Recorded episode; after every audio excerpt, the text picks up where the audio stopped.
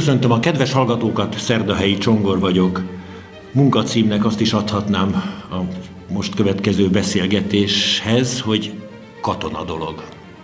Zagykó László a beszélgető társam, és a rendszerváltás előtti egyik nagyon emlékezetes epizódját a akkori Kapisztrán rendtartomány történetének fogja László atya fölevelníteni, és nem csak a fejben megmaradt emlékezetre szorítkozik a beszélgetésünk, mert László atya jegyzeteket szokott készíteni magának, az utókornak, vagy a tartományfőnöknek, és egy kis kézzel írt dossziét vett elő, amely egy A3-as összehajtott papírba volt becsomagolva, amelyet most kinyitottunk, és amelyen egy nagyon idepasszoló felirat van, amely lehet, hogy egy templomi plakát lehetett a 80-as években a fali újságján a Pasaréti rendháznak. Nem tudom, de talán érdemes ezzel a véletlen vagy gondviselésszerű idézettel ide hozakodni. Kedves László atya, mi ez? Ezen a dosszié belsőn én is nagyon elcsodálkoztam, nem tudom, hogy honnét való, valóban, és ebben a dossziében őriztem azokat a feljegyzéseket, amit egyébként annak idején a tartományfőnök helyettesnek, a Kolosatyának készítettem, mert ugyanis ebben a sötét történetben, sötét történetből az Ernő atya azért maradt ki, mert akkor nem tartózkodott Magyarországon. Pintér Erne az akkori provinciális, ugye? Pontosan, így van. Szóval ebben a sötét történetben tényleg ez lehet a, a motto. Mert hogy hozzáteszem mindjárt, hogy ezek a nehéz helyzetek engem vallásossá tesznek. Mert hogy ezt tudom, hogy, hogy, hogy ebből, ebből nem tudok kijönni, nem tudom megoldani, csak és csak és csak a Jóisten segítségével. Úgyhogy a szüntelen imádsághoz nekem a szüntelen bajba levés is szükséges. Hát ez ilyen bajba levés állapot volt. Most felolvasom tényleg a, a dossziében, sőt azt mondja, magunkban, magunktól sötéten látunk, mert nincs bennünk a legfölségesebb szeretetének ragyogása. De. De, kettős pont, a sötétben is látunk, ha bebocsátjuk a legfölségesebb szeretetének ragyogását. Hát akkor bocsássuk be. Zagykó László 1987, növendékmagiszter vagy akkor? Így van, növendékmagiszter vagyok, és csípős február van ekkor, amikor is a Kolos atya, akit említettem, hogy tartományfőnök helyettesként képviselte a Pintér, Pintér Ernő tartományfőnök atyát, ő február 24-én közölte, hogy, és itt most egy nevet kellene mondanom, egy testvérnek a nevét, de engedjed meg nekem, hogy helyettesítsem egy más névvel, Kovács Pista lesz. Hogyha elfelejtem a nevét, légy szíves, figyelmeztes, Kovács Pista. Hogy Kovács Pista felvételi lapját az Államegyházügyi Hivatal nem továbbítja, és azt követeli, hogy a rendből bocsássuk el. Ugyanis a Kovács Pista nyáron leszerelt, és jelentkezett a matematika, a fizika szakra az egyetemre, és ezt nem továbbították, ezt a, a felvételi lapját nem továbbították az egyetemre. Igen, ekkor még kötelező volt a katonaság, sorkatonaság a kispapoknak, mielőtt az egyetemre mentek volna, és nem is a az egyetemistáknak általában kor, időkedvezménnyel, hanem a teljes szolgálat, ugye? Tehát 18 Pontos, hónap lehetett a katonai szolgálat. Pontosan, pontosan, és most itt a Ceglédi laktanyában leszünk. Azzal az indokkal követelte az államegyházügyi hivatal a Kovács Pista elbocsátását, és okolta meg a felvételének, a felvételi lapjának a visszatartását, hogy a katonai szolgálat alatt rágalmazta a Szovjetuniót, a szocialista országokat, lázított a Magyar Népköztársaság rendje ellen, gyalázta a magyar nép hadsereget, és hogy ilyen szellemű ember nem taníthatja az ifjúságot, és pap sem lehet.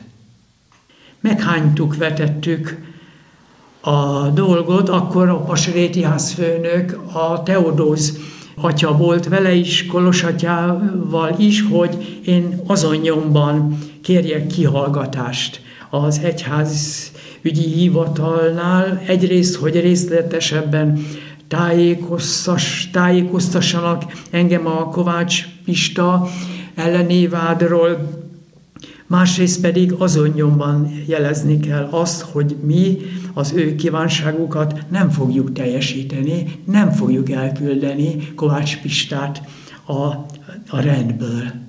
Én ettől jelentkeztem, másnap már időpontot kaptam, és előtte eszembe jutott, hogy hol tudnának nekem segíteni ez a beszélgetéshez előzetesen. És akkor eszembe jutott az én drága ateista osztálytársam, a Varga Laci. Gimnazista a Rákóciból, akivel mi baráti módon rengeteget vitatkoztunk a Jóisten létéről és nem létéről és ilyesmi kérdésekről, és aki akkor épp a pár történeti intézetnek volt történészként a munkatársa. És megkerestem, hogy Lacikám, tudsz-e valami jó tanácsot adni, segíteni? És elmondtam, hogy mivel vádolják a Kovács Pistát. Azt mondják, azt mondja, hogy te nézd, hát ez egy, ez egy olyan politikai bűncselekmény, amely életfogytos büntetés, de nem csak az, aki ezt elkövette, hanem az is, aki elmulasztotta a följelentési kötelezettségét. És ő szerinte itt van nekünk keresni valónk, azt kell kitudni, hogy továbbították-e másfelé ezeket a, a, a, a vádakat. Nagyon precízen és pontosan el kell ismételtetni velük, hogy ismételjék el a, a vádat, és amikor meggyőződünk arról, hogy igen, ők ezzel vádolják a Kovács Pistát, és hogy nem jelentették föl az ügyészségen, akkor jöhetünk elő azzal, hogy mi azon nyomban viszont megtesszük ellenük a följelentést.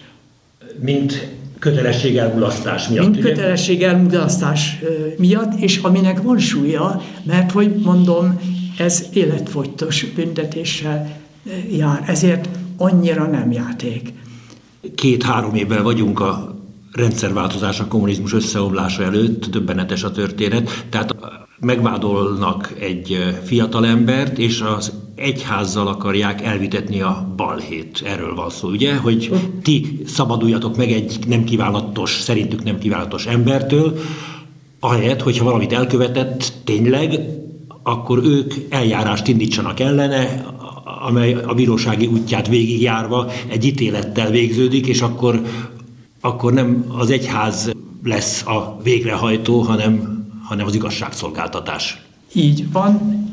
Ez egy súlyos történet, így kopogtattam én be a Lendvai utcába, a szerzetesi ügyeknek a fő előadójához. Igen, az egyházi hivatal. Az egyházi hivatal a Lendvai utcában. Most itt egy parányi kitérős, hogy a Lendvai utca a számomra egy szent utca. Miért? Azért, mert a Lendvai utcából nyílik egy, egy hosszú bejáró. És a hosszú bejárótól, ha balra fordulunk, akkor az egyházügyi hivatal épületébe jutunk. Ha jobbra fordulunk, akkor viszont az orosz ortodox egyház paróhiájára jutunk, és ahol én sokszor megfordultam, orosz szakos lévén, és egy szakdolgozatot akartam, kellett írnom, mégpedig a, pro, a Avakum protopópa életéről, aki az, a 17. századi rasz, véres orosz egyházi raszkol szakítás mozgalomnak volt a papja. És így kerültem én a, a, az ortodox parókiára, az orosz ortodox parókiára, ahol egy végtelenül kedves és, és minden jelenségében Szentlélektől átitatott pap fogadott, a Mihály atya. Aki persze szakmailag kiváló segítséget adott a szakdolgozathoz, de ez volt a leglényegtelenebb része, mert utána csak a Jóistenről, az Édes Jézusról és a Szűzmáriáról beszélgettünk, és ő olyan ihletett módon, hogy, hogy nekem a hátam borzongott a gyönyörűségtől. És ezért aztán már, már, már rég elkészült a szakdolgozat, és többször is fölkerestem majdnem ilyen lelképzető lelki atyámként. Később tudtam meg, hogy hány és hány ember a megtérését köszönhette az orosz ortodox papnak, a Mihály atyának. Például ez egyik rendtársunk, aki szintén orosz szakos, orosz történelm szakos, a Cyril atya, aki, aki, aki nem lett volna Ferences, ha szintén ami orosz szakmai kérdésben nem, talál, nem kereste volna meg az orosz ortodox parogiát és a, a, a, a Mihálytyát, és a vele való beszélgetés után úgy találta jónak, hogy mégiscsak kereszténynek érdemes lenni, és ez, ezen az úton addig meg nem állt, még nem jelentkezett a Szent Ferenc rendjébe. Tehát egy starec volt ez a Mihály. Atya, van, van tovább is, van, van tovább is, meg kérem szépen. Itt az Szegeden vagyunk. Az orosz, illetve most már magyar ortodox lelkész, a kiváló, és jaj, csak ő meg ne hallja, szent életű pap, az Imrényi Tibor, aki világi életében nem volt keresztény. Ő is szakmailag, talán spanyol orosz szakosként kereste meg a Mihálytyát, és ő is pórul járt ő is lisztes lett a lisztes malomba, és keresztény lett, és aztán azért lett ortodox. Kérdeztem tőle, hogy te mond, miért vagy te ortodox? És azt mondja, hogy azért, mert én először is az ortodox, orosz ortodox egyházat ismertem meg, és elmondta az ismerettségét az Imrényi Téborral. És aztán volt egy csoporttársam, egyetemen, orosz szakon, aki, akit úgy hívnak, hogy Szilágyi Ákos és ő vele, ő, aki tizen nem tudom hány kötetes költő, eszéista, több kötettel nem ragozom, sok mindenben csodálom, valamiben nem osztom a véleményét, de egy valamiben nagyon egyetértettünk, az ötös buszon utazok. Kit látnak szemei, mint az Ákost, Szilágyi Ákost üdvözöljük egymást, nagyon megörülünk egymásnak, és már a harmadik mondat arról szól, hogy, hogy képzeld, én még mindig oroszul imádkozom a mi atyánkot. És mondja, én is. Mondom, de, Hát és akkor elment, elmondta, hogy mióta imádkozza oroszul a mi atyánkot, amióta hogy, hogy nem a, a, az orosz ortodox paróhussal, Mihály atyával találkozott, és ő nála is ő is úgy járt, hogy lisztles lett a malomban, és azóta gyönyörű tanulmányokat is írt amúgy az orosz ikonokról is, és így lett ő is orosz, úgy tudom, orosz ortodox keresztényé.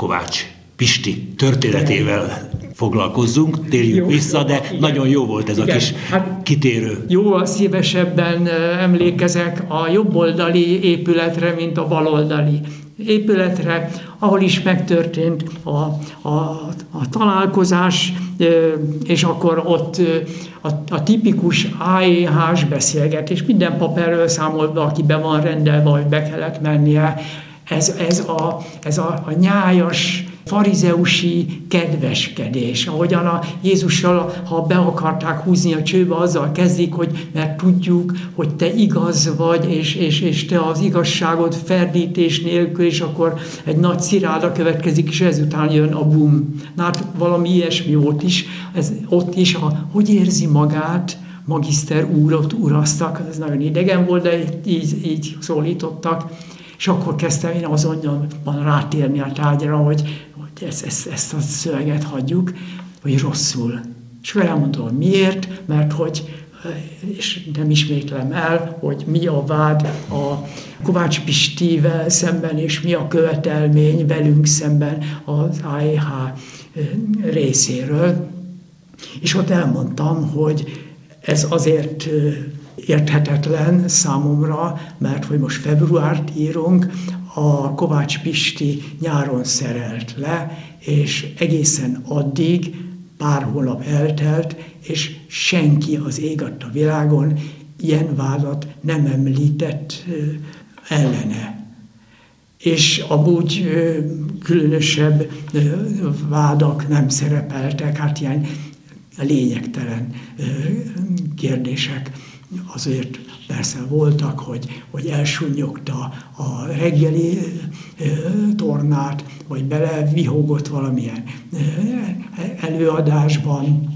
Aztán volt valami, valami, valami félreértett kérdés is, hogy bújtogatta volna a többi ferences katona kispapot, meg a ceglédi esperesről valamit terjesztett volna, egy is se volt igaz. Ezt biztosan tudom, hogy egyik sem volt igaz. Azt tudom, hogy voltak feszültségek a gróf őrnagy, gróf Béla politikai őrnaggyal, mert hogy imit, amott lebuktak a, a közös imádság miatt és a közös biblia olvasás miatt, megtörtént az, hogy a leszerelés előtt behívta a kispapukat a gróf őrnagy, református, evangélikus, zsidó és a többit. És mindegyiknek elmondta katolikusokat, és elmondta, elmondta, hogy mennyire meg volt velük elégedve, hogy milyen kiváló katonák voltak, és hogy mennyivel, mennyire szót tudtak érteni, és mekkora remény van általuk az egyház és az állam jó viszonyának a fenntartására, folytatására, és akkor elköszönt tőlük, és már vonultak ki a teremből, míg a vonulók közül oda kiáltott, hogy a a katolikusok még nem menjenek. És akkor katolikus kispapok visszajöttek, ferencesek tőlük tudom, és akkor elmondta, hogy amit én elmondtam, az önökre nem vonatkozik, mert önökkel állandó volt a viszályom, önökkel. Állandóan, állandó volt a szót nem értésünk, úgyhogy nehogy azt higgyék, hogy magukat is megdicsértem, és a köszönet nélkül kirúgta őket. A mi katolikus kispapjaink, a ferencesek pedig büszkék voltak, büszkék voltak ragyogott az arcuk. Már-már a, a folyosón a viháncolás, az éneklés és a többi, a háladás a jó Istennek, és akkor elmondtak, bizony az én szívemben is ugyanez volt, hogy ja Isten, már megijedtem, hogy, hogy, hogy tapnyalókat neveltünk, de hát ezek szerint mégsem. Mert tényleg állandó volt ez, hogy most lebuktak a, a szeméttelepen, ahol összejöttek imádkozni, vagy a farakásnál, meg nem tudom, min, min, ezek, ezek, ezek tudtak történni.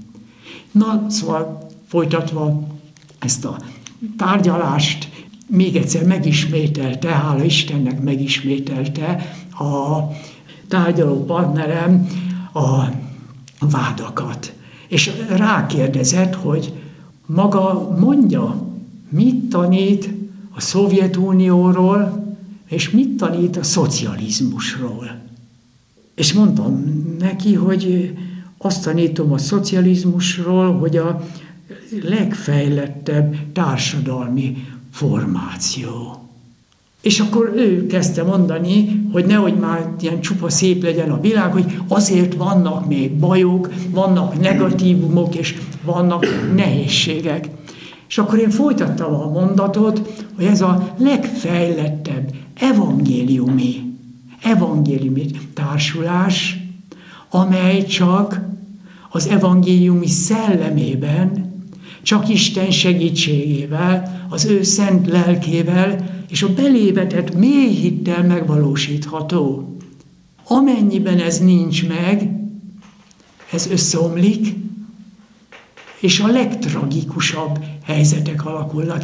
Itt nem hibák vannak, hanem ebből Isten nélkül egy isteni reményt előlegző formáció, ez csak bukott formáció lehet. Na, ez már nem annyira tetszett a folytatáshoz. Itt aztán áttértünk továbbra a Kovács Pista helyzetéhez. Javasolta az előadó, hogy, hogy keressem meg Cegléden a parancsnokot, mert hogy a vádak a honvédségtől érkeztek, és a követelmény is, hogy az államegyházi hivatal intézze el, hogy a Kovács Pistát a rendből elküldjék, ezért a forráshoz menjek el tárgyalni a Ceglédi laktanyába.